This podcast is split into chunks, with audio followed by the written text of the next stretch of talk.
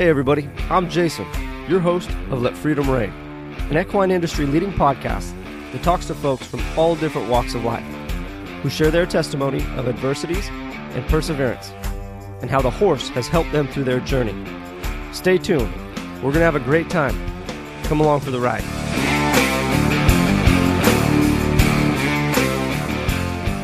Welcome, everybody, to another episode here at Let Freedom Reign podcast. Our guest this week is Dana Lovell. She runs Running T Horsemanship out of Southeast Idaho. Now, as with most conversations on this podcast, we talk about the horse and how they've impacted an individual's life. But Dana's story is special. Dana goes into some pretty intimate detail about her son's diagnosis with autism spectrum disorder. Now, at first, this seems like an unsurmountable challenge. But with Dana's fortitude and strength as a mother, she sought the proper education and formulated a resourceful plan to help her son's growth and development. In turn, many of the lessons learned reflect in our horsemanship program today. Now, as many of you listen to this episode, I think you can agree with me. My respect and admiration for Dana is tremendous. She's an extremely intelligent, kind, and thoughtful horsewoman. Now, should you feel the content of this episode is valuable, please share it with a friend. Additionally, your five star ratings and reviews on the podcast platform of your choice would mean the world to us. You can find us on both Facebook and Instagram under Let Freedom Reign Podcast. I hate to keep you all waiting any longer. Here is Dana Lovell. Dana, good morning. How are you? I'm good. How are you? Good, good, good. I just want to take a second early on in this conversation to thank you on behalf of everybody from Let Freedom Reign podcast. I know everybody's got a terribly busy schedule, everybody's getting ready for winter, but we do enjoy our time with our guests, and we thank you very, very much for setting some time aside for us today. Well, thank you for having me. Looking forward to sharing. So, what's new around the barn for you? Prepping for winter, putting the de-icers in, getting everybody, uh, getting the setup uh, as convenient as possible. So there's the least amount of uh, hose draining and easy travel via trailer to the indoor arenas locally here to continue to be able to work through the weather. I was going to say, so you have enough indoor facilities around you to, to stay busy throughout winter? We do. We have we have a group of us that meet weekly at a, a larger facility just about 15 minutes down the way, and and then I have access to a smaller private indoor about about five minutes away. You run running T horsemanship there in Idaho. Do you want to give us? We'll get into a lot more detail as the conversation goes through, but you want to give us a little introduction into your program and and how it works there? So at Running T Horsemanship, I um I, I do a lot of colt starting uh, has kind of been my my main gig for the last 10 years and recently trying to lessen the amount of of colt starting that can get uh, it's very time consuming and and potentially rough on the body. Uh, and trying to reach more towards doing clinics and lessons and and horsemanship groups here. Uh, i utilize a lot of uh, different types of horsemanship. I'm from a dressage background. I grew up with a german dressage trainer and then met and married a cowboy and moved out west. So we've collaborated different different disciplines and to create the program that i have now and have a varied toolbox that i use from practical horsemanship to natural horsemanship so what's interesting with everybody who comes on the show is you know, we all start out in one place in life, and, and it seems like we all find our common ground in the horse. Do you mind taking a few minutes to kind of explain your start and how you grew up through life and, and found your way to the horse? Absolutely. So I I have known horses since I could my first memories. My mom uh, was a horsewoman and ha- had me riding when I was very young, and always always had a horse in my life and she regardless of our financial situations or living situations always made sure that i had horses in my life whether it was riding lessons or stopping into random people's houses and knocking on their door asking if we could groom their horses for them and so there's that was my uh my consistent with we moved a lot when i was younger growing up and so the horses were always something that was consistent regardless of where we were and then my mom passed away uh, when I was uh, 15. And she was always my big pusher of the horses. When when people would roll their eyes or say I'd grow out of it, she was the one who who stood behind me and supported me in it. And so after she passed away, uh, the horses, you know, were my solace. It's how I kept myself focused, driven, and at times distracted uh, through growing up. You know, being a, a young woman coming into herself. And I homeschooled growing up and, and did so after my mom passed away and ha- gave me opportunities to travel with different trainers, uh, reining trainers and dressage trainers, and rode with all kinds of different people and had varied experiences doing that. Again, kept me focused, out of trouble for the most part, uh, unless it was horse related. Throughout the years, just kept on riding and started my first horse when I was 16 completely by myself. and I remember getting on him in a round pen by myself with nobody around for the first ride and now Oh, realize Jesus. how incredibly ridiculous that was. then moved there's there's a lot of details and that brought me to uh, Pennsylvania. Um, but that is where I met my now husband at a facility that I was managing. And he kind of introduced me to colt starting in the Western world because growing up a dressage rider, I was under the impression that Western was evil, horrible, and nasty. and That's hilarious. and that it was yeah it was a big no-no and those big bits and those big spurs and so i got to realize that was uh, not necessarily the case. Yeah, definitely not the case. However, depending on who you know any tool and any you know the yeah, I was wrong going to hand. say there's plenty of people that don't know how to use either. right exactly. So i, I was introduced to uh, kind of western riding and really enjoyed working cows. And we moved out here to idaho.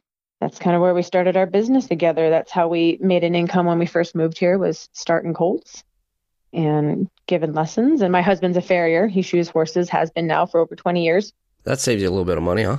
it does though you know it's kind of like the saying about the you know the plumber you know the mechanic's car Oh yeah, or the, the plumber's pipes it i've got a bag and yeah. You spend all day doing it. You don't want to come home and do it more.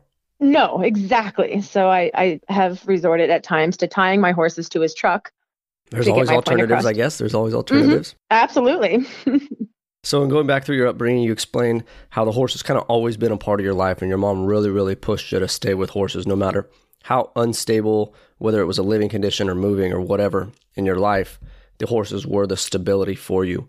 correct Was there a turning point or a significant moment in your upbringing when you knew you had to have the horses? It was more than just stability in your life. Always had that feeling. I, I can remember when I was, well, yes, when I was about 17, 18, I was living, 17, I was living on Maui, Hawaii, which is where I grew up. And I was working two jobs and supporting myself. I was a waitress uh, and, and a host. And I had bought two horses. I was completely broke, barely could make my rent. And I had these two horses. And I, the only place I could find to board them was on the other side of the island. Uh, you have to, there's one main road that connects uh, the town Lahaina to Kahului. And that was the only place I could find free boarding. She had this pasture, the woman didn't mind, and I did not have a vehicle. So every day uh, in between my shifts, I would hitchhike to my horses. Oh, geez. and, and and back then hitchhiking was completely i mean it was it was what you did if you didn't have a vehicle. It wasn't unusual to see people on the side of the road. I'd, I'd hitchhike with my surfboard and i'd hitchhike and it was about a 40 minute drive to and sometimes it took longer and i had to make sure that i gave myself enough time and kept them in my life because it was like breathing. If i took away my horses i was taking away my air and i felt like i couldn't function without them. And at the time you know some thought I was a, bit obsessed, uh, unreasonably so, but I, I knew that I had to have them and I was willing to do whatever it took to keep them in my life because without them, I wasn't me. That's pretty impressive. I mean, for it's tough enough just to own the horse, period, right? And have a facility that's that's halfway accessible or having the horses on your property and stuff. So for you to be able to hitchhike across Maui yeah. on your breaks and stuff, I mean that's it shows a, a definitely a different level of, of discipline and and I I think you hit the nail on the head. I think most of us that are deeply enthralled with the horse do have some level of obsession. It- To say it yes. modestly, I guess. Exactly. There's that, that fine line, you know, between obsessed and crazy. And I think we all, those who are dedicated and feel that passion and that need and that drive, walk that line all the time. correct, correct. and it's that line creates i have found and i'm sure others would would agree and this would resonate that there's that balance then as you become an adult um, and things aren't nearly as as free flowing to find that balance between being a husband or wife and a horse trainer, instructor, a competitor, and a parent, and keeping that all balanced so that there is, you know, harmony between the three. Correct. Because I, I know for myself in the last three years, I've really found found that balance or I've tried to. I don't think I've achieved it yet, but it, it certainly was something that I took into consideration when I realized that my family was starting to resent horses. So the the people that I loved the most were starting to not love the thing I loved the most. Now let's develop that a little bit because that's a challenge that I see a lot of people run into, right? Is that we all get into horses kind of it starts as an interest, right? And then an interest becomes a fascination. Fascination becomes a hobby and then a hobby becomes a lifestyle, right? For some people it grows on to be a be a profession. Yes it's hard for people, A, not understanding the horse to either keep up with that pace, or even if they do understand that horse, they might not enjoy or love the horse to that level. So if you don't mind sharing kind of the the struggles that you found in in finding that balance to where you're not burning out everybody else in your family yet you can still be in, involved in horses. Yeah, so for instance, a couple years ago I I was training all the time. I was so obsessed and fo- hyper focused on helping these horses that were in my program and and at that time I was taking a lot of quote unquote problem horses and every moment free moment I had I was out in the barn or in the round pen or in the arena or driving somewhere and essentially became unavailable to to my kids you know the one kiddo went to school and then uh, the other one did for a while they're both now homeschooled but and when I was home, I was reading about training or I was watching movies about training or YouTube videos or talking about training. And then my husband also started to they started to resent the horse. And it was devastating to me to to not only feel that but then to admit to myself that that was happening and that it was because of my actions that was was doing that. And had to really wrap my mind or admit it to myself, accept it, and then wrap my mind around, you know, not wanting to lose me uh, as a mother and a wife. Um, the horses are me, but also then to honor these the, the relationships that I have and these commitments that I have and these beautiful children and amazing husband I have. So I sat down and, and started in small steps, just like any change, whether you're in a pattern and you want to change uh, even when we do it with horses, it's got to be in small, uh, achievable steps to make it successful.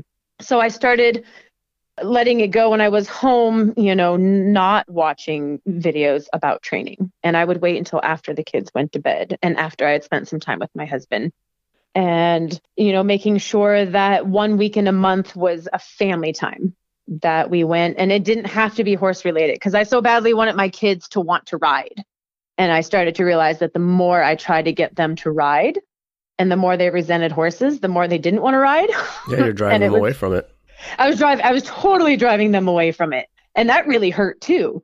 So I had to accept that it it was okay that they didn't want to ride and it was okay and in turn healthy to not do horsey stuff one or two weekends a month. And then I, I started to realize as we made I made the shift and they started to they started to feel the change in me and feel like they got more of me they became in turn more supportive of the horse because they felt like they were getting in my horse activities and my showing that they were getting the time they deserved. And it was it, it was a tough time you know when you have strain between the people you love the most and and being torn between the two.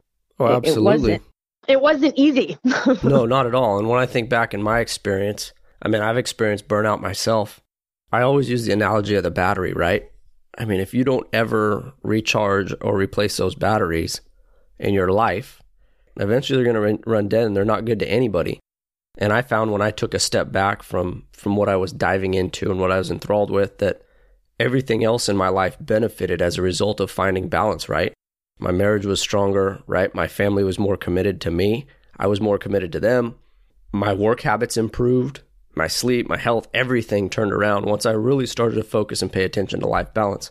And like you said, it does not happen overnight, right? You got to start with small attainable goals and just build and develop from there. But so many people oftentimes hit that level of obsession And it's ex- especially people who are seeking success, right? Because you see success, you want more, you see a little bit more, you want more than that. And uh, we become very greedy with it. But I think very, very often people lose sight of what truly is important because, I mean, hopefully I'll, I'll, I'll never live another day on this earth without a horse. But when it comes down to it, the horses come and go and the family's going to be forever. Yes, absolutely. And I, like you said, the battery, I'll like it to, a, a you know, a, a bank account. If I'm constantly making withdrawals and never depositing anything, I'm going to run it dry. Yeah, and that's what people lose sight of is those deposits are just as important as any of those withdrawals. In fact, they're probably yes. more important, right, to sustain the life of the entity.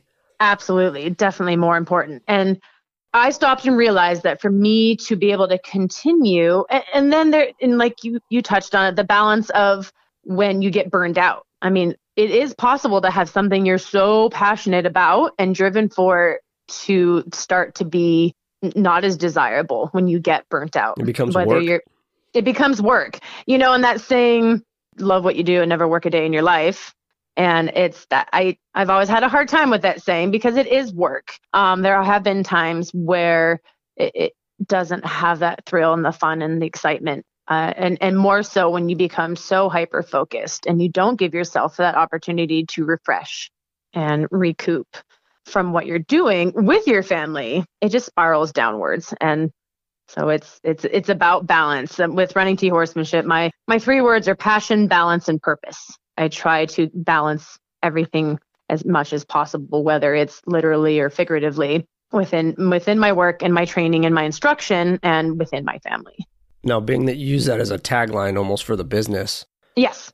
What happened in your life for you to formulate that tagline and for those three words to mean so much to you. Can you kind of elaborate on each one of them and, and maybe a life experience that helps you develop that?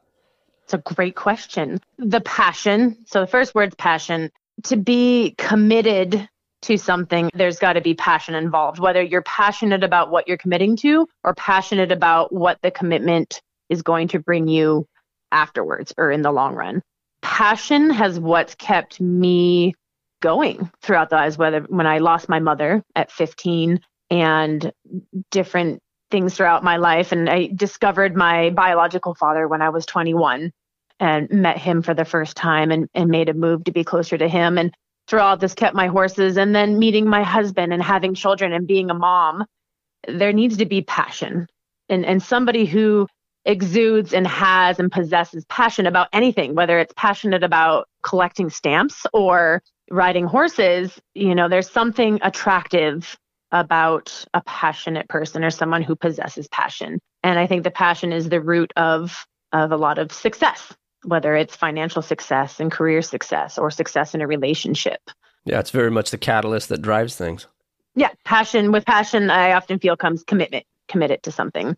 And then balance. I've always tr- tried to be maintain aware within myself, my life, my job, my family, the balance, whether it's heavy and light. Uh, working through that, even the balance in sadness and happiness in my world. I have gone through some things that brought me great sadness, the death of my mom and the loss of friends and but without the sadness and without the dark, we can't appreciate or know or feel the light. And that's kind of more of the bigger picture. And then within my training program, um, the balance of practical horsemanship and natural horsemanship. Uh, natural horsemanship being able to instruct, teach, and work with the horse in the way they can best understand, but also keeping in mind that we are are working with you know thousand pound animals with minds of their own. So finding a balance and, and being able to recognize when one needs the other, and then having a purpose. I think everyone and every being feels more uh, driven and passionate when they feel like they have a purpose or if they're given a purpose or if there there is a reason behind their actions. And i've learned that through working with the colts young horses and old horses alike uh, myself my son my children my daughter that there's a lot to be said for a purpose no, absolutely. And I think growing up for me as a student, no matter, you know, whether it was academics or sports or, or horses, I'm the annoying student that always has to know why, right? So the, the instructors that basically instruct comparable to a dictator, right? Do this because I say so. I oftentimes frustrate them because I need to know the why. And I think for me, understanding the why is understanding the purpose. When you understand the purpose, you're able to retain the information and understand the bigger picture, right, as to why you're doing what you're doing. So I think purpose is invaluable for the simple fact of when you're a student and you're understanding the purpose, I think you can achieve higher levels of success rather than just doing what is said from an instructor. It's almost like like the childhood game red light green light, right? You're just doing it because it's being said and you're not understanding why. Yes, and that's that is my my son. I guess we segue into that. So I have a 10 year old son who was diagnosed with Asperger's or uh, ASD. They don't call it Asperger's anymore, but autism spectrum disorder and sensory processing disorder and anxiety. And what all that means is that he's just neurologically wired differently and he lives his life in high definition, hearing things, seeing, smelling, feeling. And, and then his when he does get it all that information his neurological self processes it differently and he is one that always needs to know why there is no amount of success uh, with my son unless he knows he needs to know why. Now, obviously, we've worked on, you know, sometimes there's just things you have to do, even if they don't make sense, because that's kind of what we need to do. But to the best of our ability, we've given him the whys, and that's when things are best done. At school, he had a really hard time for the typical reasons of not being able to sit still, um, being overstimulated, and then shutting down because of the overstimulation, but then needing to know why. And he would ask often, well, why are we doing this? Or why do we need to learn this? Or what is this for?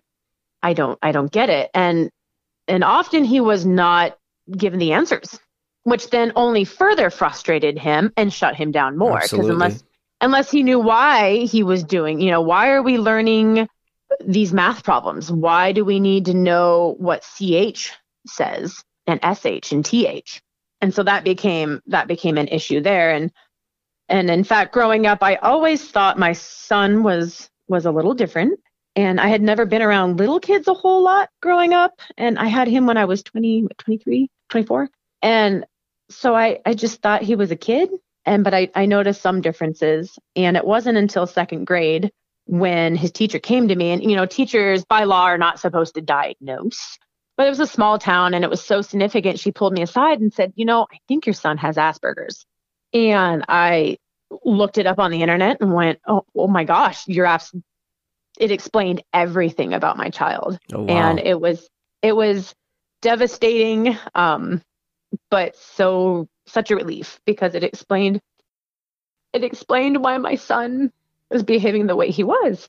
And as any parent who finally has those realizations that your son is different than everyone else. Uh, it was hard to process, but knew that I needed to do what was best for him. So we went forward with diagnosing him and we were hooked up with. And of course, at the same time, you know, I'm one of those that I didn't want to jump on the the autism bandwagon. Like I hate the hashtag autism mom. Yeah, yeah, yeah. Um, because labels, you know, I, I was really against labeling, but I also knew that understanding and being aware of w- why he was behaving the way he was and better understanding how he worked would lead to success. So we went forward and, and we're hooked up with a great neurological center uh, in Boise, the Northwest Neurobehavior, and he was diagnosed.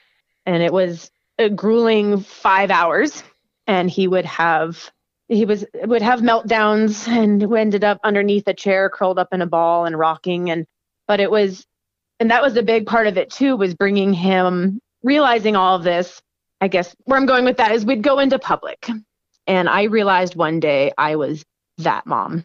I had the kid that was curled up in the ball on the floor with his hands over his ears rocking and crying. And and i didn't know why. And i wondered what i was doing wrong or or what was going on and people would walk by and roll their eyes and i totally got it because before i had kids i was not a kid person. Mm-hmm. and i would be that person in the store. I was that person in the store before going oh for crying could you shut that kid up? Oh my god he's so spoiled. What is wrong with that child? God can't that mother do anything about it and I can vividly remember the day that I picked him up off the ground when he was still small enough that I could do this and threw him over my shoulder, kicking and screaming and crying and, and begging, begging me for things to stop and not knowing what needed to stop and walking out the door and people just, and leaving my grocery basket there and people rolling their eyes and scoffing. And that was a big moment for me. And this kind of all came during the realization that something was a little different. And now I understand it's because he was overwhelmed. He didn't know how to tell me how he felt. And because, and he, you know, he can hear the vibrations of the lights above him and all the people talking and the carts rolling and their wheels screeching on the ground. And so now it makes sense. But at the time, it was just, it, it, it didn't. And I felt so lost and frustrated and judged and just wanted my kid to be normal and then had mom guilt for wishing my kid was just normal.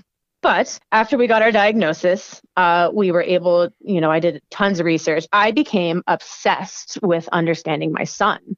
And that passion and that drive drove me to figure out how I could help him navigate this world to be happy and healthy and then to eventually be a you know a working functioning successful adult and it all started now and so I went to school with him every day in second grade because they we didn't have the official diagnosis and the school agreed to have me be his tutor. So we went to school every day and I sat there and I just took the time to explain the whys and slowed everything down for him into little bite-sized pieces. And throughout all of this, what kept me sane was my horses. Uh, that the horses. Then there was a shift. This was uh, a handful. He's eight now, so 10, 9, 8, 7, so five years ago that's when my horses were my my solace and kept me sane so that I could be there for him. And they also, and I always say that being a horse trainer has made me a better mom, and being a mom has made me a better horse trainer. And I think I shared with you previously about, you know, there'd be times where I'd be going really fast and I would be vibrating and would be putting his seatbelt on in his car seat, and he'd grab my hand and look at me and say, Mommy, slow down. I think it's such a blessing, truly. It it is. Mommy, slow down. Why are you going so fast? Please slow down.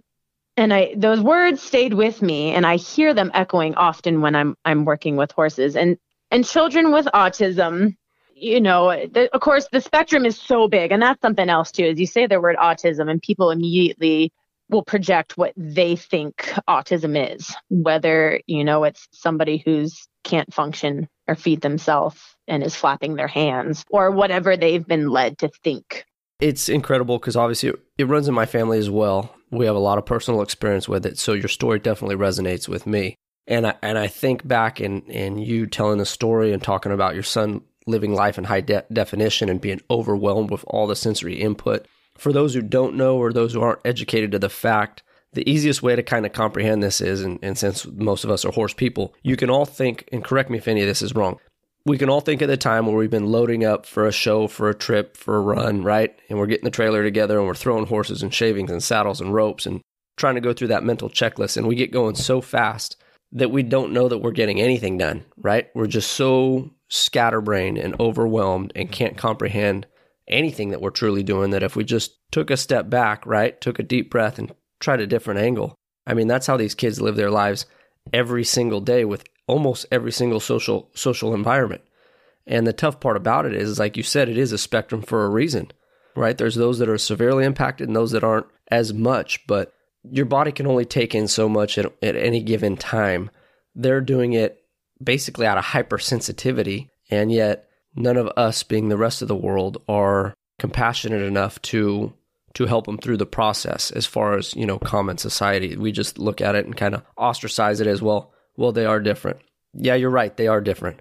But every single one of us has got a tic, right? There's just happens to be Asperger's. Right. And and that's I like it to I, I'll explain to people, horse people, my son is is a lot like a colt. You have there's a big connection between the fight or flight, the instinctual fight or flight, um, in the sensitive uh, sensory processing disorder aspect of of the kids, and a colt. And so they, when they're, you know, have you, you work a horse, how many times have you heard when you work a colt or a young horse at home and they're pretty relaxed? It's a familiar environment, familiar behaviors, you know, from their handler, smells, sight.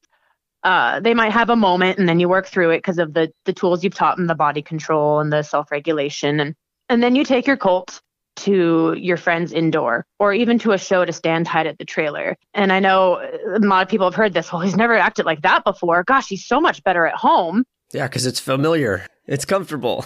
and when you get out of that environment, they see all the new things. They're smelling the different smells. They're feeling the different feels and and your different energy because you're in a new environment and things aren't what was familiar so they're heightened and they might behave in a way that's undesirable because of this. And i've found the connection between the two where it's my job to teach these coping skills at home and introduce then the environment outside of home in a successful way. Yeah the stimulus. The stimulus so that they can then utilize and, and then you are the constant and utilize those coping skills and that's what we do with horses. And, eventually we show them that there can be consistency. You fall back on that one thing they know that one coping skill you taught them or that one exercise that you do where you move their parts around in a certain order and then you can bring them back to you. And i do the same thing with my son. When we get into it's not as bad now, but in the beginning, we get into a new environment and he'd be vibrating, what I what I call vibrating on a high level, and and looking around and darting back and forth, or he might say something out of nowhere. And I realized that I had to. He couldn't just learn how to be in that environment by being thrown into it. He'd either shut down, which we've all seen horses do, right? When you when they get overstimulated, they shut down. They run to a place of comfort, right? Which yeah. which engages that flight aspect of their instinct. Right and and either and if they can't get away from the stimulus they go within themselves and that was him and when and when a horse or a child or human go within themselves they can't learn because they're in there and they're not engaged and they're not processing so people would tell me oh well you can't homeschool him because how is he going to learn to to engage well when he was at school he was so within himself and shut down he wasn't even if he could he wasn't absorbing the learning of, of being social. There was nothing being absorbed academically, socially, because he was just in there. He's just overwhelmed. And just trying to get away from it all. Yeah. So the same thing with a colt. I've had colts where, you know, if they get so overwhelmed, they're not processing or learning anymore. They seemingly so to us, you know, oh, look how quiet he's being. He's just standing there. I can flag him and he's fine well he's gone within himself so he's no longer processing or yeah, he's not even with you he's not even with you he's not even not even in the moment and so i i actually found it easier to cope with my son and his needs as a mother and to make sense of it by connecting it with with my horsemanship and and finding the similarities and it gave me confidence because i know how to work a horse i can do that Ooh, me pick me i don't know how to mother a child with autism that's melting down and and freaking out so that's where I I used the horses. You know, I, I realized where my was my driving force and what gave me some confidence in going forward. And then in reading and researching and learning, but it was very similar. So I've taught my son has been homeschooling and we've had people that have noticed the differences in him because here we can practice those coping skills. We can do role play. We can talk about it because he's really good at comprehending. He has a, you know, in his own way, a high IQ in that sense. And we can discuss how people feel when you say things like that or do things like that or also talking about okay when you what are the first things you feel when you're starting to feel overwhelmed what what do you feel physically the butterflies in your belly or things maybe start to vibrate, you know, visually. And then when you start to feel that, what do you need to do? So by doing that in this environment, then I take them to gatherings with friends. And my friends who are educated because they've chatted with me and, and they're supportive then can help him through. And then eventually now we can go out into big environments to the county fair or to the fall festival. And he can regulate himself because he's now has those coping skills. I think it's incredible listening to you explain everything and how it ties back to the horse and horsemanship and stuff like that. And the one blessing I think that has come from all this is just, I think of awareness, right? Your yes. own awareness of where you're at, where he's at, where your horsemanship's at, and absolutely how the two feed off off of each other. You know, when you that is horsemanship, right? As a human being aware of where the horse is at mentally, because if you can if you can stay with the horse mentally, physically, there's pretty much nothing you can't achieve, right? And and I think it's absolutely applicable in the situation with your son and having a higher level of awareness of him and his responses and his reactions and then breaking those down to those manageable steps that we talked about. I mean, how empowering is that for him? And you talk about, you know, everybody seeing the growth in him and and then him fostering a higher level of awareness in himself and being able to grow and develop these coping skills that you talk about. Yes, and it was that was a big turning point in my own horsemanship and I about the same time I started playing with with Liberty work and getting through to the colts I was starting through more utilizing more of their the mental connection. And I found that by getting to their brain, that I got to their body and that it was more solidified. And and it was the same way with my son Trip. You know, sure, I could pick him up and set him down in a seat and sit on him or put him there in frustration and, and move his body. But unless I had his mind, you know, that wasn't always going to be successful. When push come to shove, I didn't have his body. When the stimulus was too high and it was too much, I didn't have his body. He'd get up and run away. Yeah. And it all goes back to purpose, right? Yeah. It all goes back to purpose. And so by explaining to him, well, first of all, helping him recognize his feelings and giving him those coping skills, and then explaining to him why we don't just take off running through the parking lot. yeah. yeah. Um, then it became it was easier to then work through those moments. And then you know and that's when i started working with the horses more when i had the realization if if i can get through to their mind i'll be more successful and, and in the long run it'll be solidified when i get through to their body. And then in turn you have a safer horse and a more successful and more enjoyable relationship with your horse and the same thing with my son yeah, and you got to take a huge step back as an individual, right? Because you have to go to places mentally that you haven't gone before, right? Think about it from perspectives that you wouldn't even consider, right? Or challenges you wouldn't even consider now become everyday challenges, not only for the young horses, but for your son. So, I mean, kudos to you for even having the, the foresight or being willing to to try to find the answer because so many people get frustrated, right? They don't have the answer. It's not easily accessible. So they themselves shut down and then no nobody benefits from it. N- nobody. And yeah, and there was moments and and I actually found that trying to seek help through like local experts didn't bring any success at all. I literally was handed by our local uh, autism expert was handed a pamphlet my uh and it was it was labeled my child has autism she said here you go she looked at me in the eyes and said uh what drugs would you like to put him on Oh my God, are you kidding me? I that was exactly how it went. I was so floored and, and couldn't even. It was just, and, and, that's that moment was big pivotal point. I was like, okay, there's got to be. Yeah, we ain't doing that. Here we go. You know, and obviously, and I'm open minded. There's a balance. There there are times where medication is going to help everybody and keep everybody happy and safe. But I knew that in my case, if he went around in a fog now, how was he going to learn how to cope when he was an adult? And this is a whole different conversation for another day, but I think oftentimes medicine is just used to mask things, right? If yes. we can just put enough of a blanket on it to where it's not an issue, then we can get to our next patient and our next patient and our next yeah. patient rather I, than like you have done, right? Really, really, really peeling back those layers and starting at square one. And the road that you're going to travel is going to be far more exhausting. It's going to be far tougher on yourself and your family but the impact that you're going to leave is far more successful than just doping doping them up. Just doping them, yes. Yeah. And with that being said, I certainly don't disregard other families in their journey. You know, in the moment, people are only doing what they can do. But I know that for my case, and then there came the big the exception. I had to accept that our journey was the one we that I was going to take because I had a lot of doubters and that I knew and to trust myself and to know that it was okay to not be where everybody else was that it was okay that my son wasn't reading at quote unquote you know grade level that it was okay that we were doing what we were doing and to own it and go forth and and be, and, and be confident in it. And that was that was a big thing. And you went back i wanted to talk about the the awareness and how my son has taught me to be aware of of my words because he's very literal. If anybody who who deals with yes. Asperger's knows that there's that literal aspect, that very black and white. Now he's learned to. I've, I've taught him how to joke and how to be a little more flexible, but it took a long time. And to be aware of my words, to be aware of what I project, and it's what created what I call my conscious horsemanship part of my program. Whereas you get what you project, whether it's your thought your energy and and understanding how even just your energy and your body language affects those around you.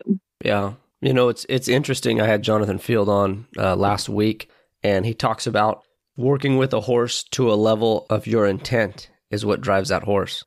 And like if you think about it, truly step back and think about it. I mean, you are so in tune with your horse that your intent alone is able to move that horse around, right? Rate speeds, pick up different gaits. Now you're really, really, really starting to get to a different level of awareness and a different level of professionalism and success. And it's incredible to chase that dream. Absolutely. And that's been a big chunk of my recent journey myself is being aware of that and applying that and understanding that through my horsemanship and through and not just my son but the people around me and, the, and and as an instructor not just the horses but in my personal relationships and instructing the people that come to me to further their horsemanship and understanding the intent and your energy and you know just as much my son will come up to me I won't be showing outward signs of, of being stressed. I might have an internal storm. I'm stressing about this or that or the other and vibrating on the inside and swirling and just really frustrated, but not showing it outwardly. And he'll come up to me and he'll sit down and he'll touch my arm or rub my shoulders or grab my hand and say, Mommy, what's wrong? Nothing's wrong, son. We're okay. Well, no, no, mommy, you, you feel different. You're not happy or you're or you're sad. What what what's wrong? And to realize that just that alone was affecting him and he could feel it goes back to that awareness. Yeah. What a what a different level of of emotional state you have to be in, right? Or emotional awareness.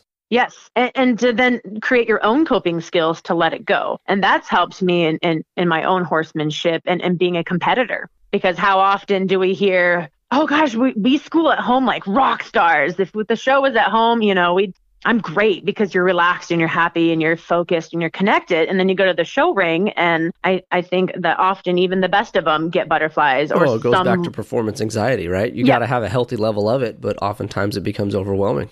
Yes, and and then being able to create coping skills and things that you can do to at least alleviate some of that has helped me become a better performer, a better competitor, and a better instructor. Because, you know, when you get in front of eight people at a clinic and they're all there to hear from you. Yeah, you're the expert now. and, and learning how to channel those those feelings and that anxiety or those emotions and to bring in and open up and be confident in what you are feeling and what you do know and knowing that by doing that sets you up for success I ride with a mentor out in Texas, and when he puts on clinics and stuff, he often spends the the lion's share of the morning, you know, at least a, an hour or two, just sitting down and talking with the participants and and talking about horses and stuff like that. And I think it's funny because a lot of people you see want to want to just saddle up and get right to work, and at first they're kind of wondering, hey, why are we sitting here talking? We should be riding. We should be doing A, B, C, and D. And when you look at it from a from an athletic performance standpoint, I mean, there's an absolute function to all of it. There's a reason why you sit and talk for an hour or two because you're so spun up as a participant from this performance anxiety that you're not going to be able to learn if you were on horseback, right? So he spends that first hour or so just kind of the act of talking and talking through things kind of starts to break down those barriers, calm those nerves, and then when you actually get to the saddled portion of the of the clinics, you're able to comprehend a lot more and, and move forward at a at a far more successful rate than if you were to just jump right into it right out the gate, you know? Absolutely. Bring to de-escalate everybody. Uses yeah. those two hours to de-escalate. Yeah, no kidding. and just be. And that's so important. And Absolutely. affects performance. So, Dana, we've had many conversations previously, and in prior conversations, you mentioned this concept of respond versus react as far as a life lesson that you've kind of learned throughout your horsemanship and the development of your program. So, if you don't mind kind of explaining to people where this respond versus react mantra came from and how you deploy it in, in your life and everyday horsemanship and, and with your family. You know, it, it really hit me understanding the difference between responding and reacting as I got deeper in my relationship w- with my son.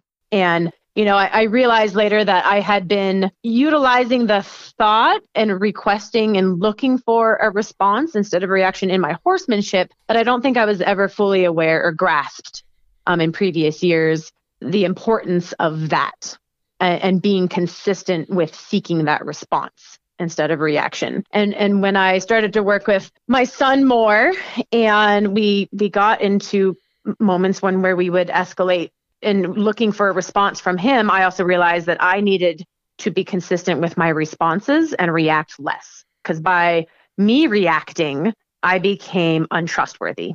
And if I responded to a situation, an escalation, whether it was small or big, I became trustworthy. And then also found that if I if I did react and slip, if I then followed up with a response. So for instance, you know, if my my son pushes me over a point, and we've all been there, if you're a parent or you know, in any relationship, and you just kind of blow up, whether you yell or storm out or slam a door.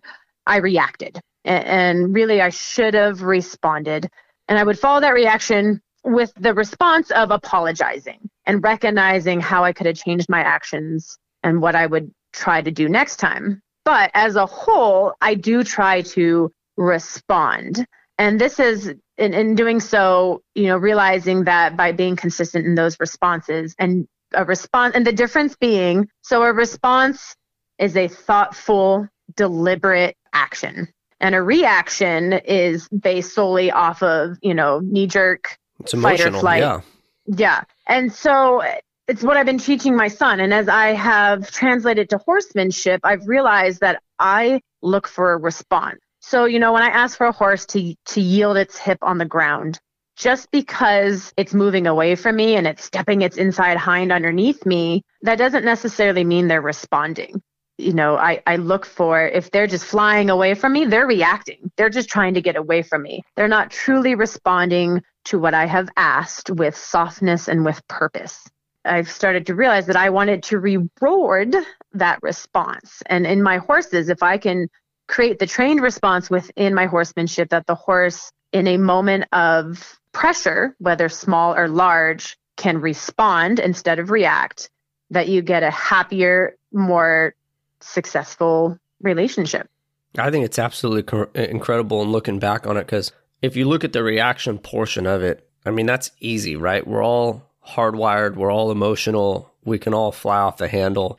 When faced with any adversity or challenge or or negative situation, but to respond, I mean, now you have to take a step back, right? You have to metabolize everything that's coming in. You have to think, formulate a plan, and deliver that plan. And and with the response side of it, I think not only in life but in horsemanship as well, you're going to be a lot more fair, right? Yes, and, and it, it goes to being aware too. It, it goes hand in hand, being self-aware of, of how you're feeling, how you're about to respond to those feelings, and taking a moment to channel them in in a successful way. Yeah, and if you think about the emotion of trust, right, or the feeling of trust, whether it's between you and another human being or you and a horse, it's oftentimes very difficult or it takes quite a long time to achieve trust, yet one fleeting reaction could topple that wall in a hurry, right? Or topple that building or any progress that you make in a hurry. And now you have to rebuild that trust. And no matter how hard you try to rebuild it, it's always going to be in the back of that person's mind, right? That reaction that caused the, yes. the fall. Whereas if you respond, it's going to take a little bit more discipline on your part and maybe a little bit more patience on your part, but I don't see where it would affect the trust relationship nearly as much in a negative way, if any at all. Absolutely. And by responding more and creating that trust, then you have a better connection with another person or a horse or a dog or whatever you're working with and have a working relationship. So, Dana, we're coming up on an hour here, uh, just short of an hour. We've covered a lot of ground. I think you've offered an incredible inside perspective on dealing with adversities and challenges and and how you can take you can take what seems to be a negative situation and how much positive growth has come of it. I mean, I think it's absolutely incredible. And if you look back on this episode, right, when we first started talking about your son and his diagnosis, it was a little emotional for you. But in listening to all the success that you guys have achieved since then, I mean, to me, it's truly inspiring. My family member is now college educated, right? He's out there living life. So I can kind of see the other end of it, and I truly do have a, a huge personal respect for your your situation and all the effort that you put forward. Well, thank you. So, in closing, I like to give a lot of our guests a chance to kind of sell themselves. I know you run Running T Horsemanship up there. If you want to kind of build on what your program is all about, let's say I come to you as a client, first time client, Dana, how are you going to help me? When I meet somebody new, and whether it's just the individual or they want to work with their horse, I like to look at the big picture and ask them, what are your goals? Why are you coming to me? What do you want to achieve within yourself and your horsemanship and, and or with your horse? And then I will often uh, evaluate them and their horse, either together or individually, and then we make a plan. I've developed a reputation for being uh, compassionate but honest and uh, helping the person find success and also helping them realize whether or not it's in line with reality and how to best reach those goals and help make a plan. And then we'll we go from there. So whether it's, you know, just bettering their their horsemanship and, and playing with their backyard pony, because you know their journey is really just about wanting to be the best horseman and have the best connection, or whether it's somebody who wants to go on and, and compete, um, or the queen that wants to to ride better. And so here at Running T, my big goal is to understand what the client wants from their relationship with me. And then we talk it through and to make sure that I'm a good fit. Because that's so important to me too, is that the person is is getting something from from me and my program. You know, I I might have all of this knowledge, but if the way I teach or how we communicate doesn't resonate and they're not getting something from it, then I might help them you know, find another trainer that would better suit what they're looking for. That's something that I take pride in and that I want to make sure that our, our time together is going to be best used and that we're going to create a successful relationship in the end. And then with my equine program, uh, I like to evaluate horses. I have them bring the horse over and we put them through, you know, through the steps. I usually start at Liberty in the round pen and just get a feel for how the horse reacts. And this is from anything from a colt to I've had $50,000 barrel horses come. And no matter what it is, I put them in the round pen and just kind of introduce myself to the horse and get an idea for how they handle pressure, what their first response is, if they're more on the the fight or flight side of things, and then make make a plan to reach the the owner's goals and do it in a way that also best meets the horse's needs. That's good. It definitely goes back to the balance side of things, right? Yes, yes. Because there's, you know, the, the horses have needs, and I, I want to honor my program and, and my integrity and, and the horse. You know, and at the end of the day, it's the horse. And how we can do that, how can we get that done? But also, you know, are the, the owner's uh, goals and what they want to do in line with all of that and helping them to understand how we can reach those goals in a way that honors everybody. How can people get a hold of you? You have website, social media pages, if you want to kind of explain that. So I can I'm on Facebook more often than not right now at Running T Horsemanship Dana Lovell. And if you put that in the search bar, that will come up. Uh, the website will be it's uh, in the works right now and should be going live in the next couple months, and that is uh, www.runningthorsemanship.com, but that is not up and running yet. Perfect. And and the way I like to close every episode is give our guests the opportunity to kind of express some final thoughts or final words or life motto to live by in in summary of their our conversation and time together. Oh my. I would, you know, that final words are just passion, balance, purpose, and awareness.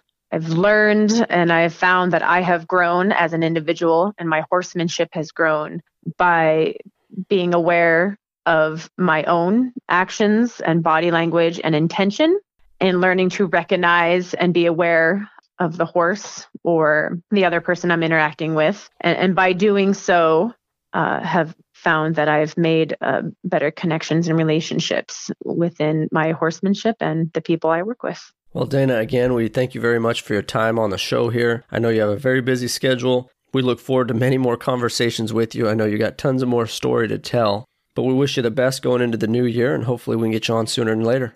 Absolutely. Thank you so much. And it's been an honor to be able to to share with you and, and your listeners. Thanks, Dana. Have a good one. Mm-hmm. You too. Bye bye. Thanks again, everybody, for listening to this episode of Let Freedom Reign podcast. Again, you can find us on social media under Let Freedom Reign podcast. If you want to support the growth of this podcast, go to patreon.com forward slash Let Freedom Reign podcast. Again, we thank you, and we'll see you on the next one.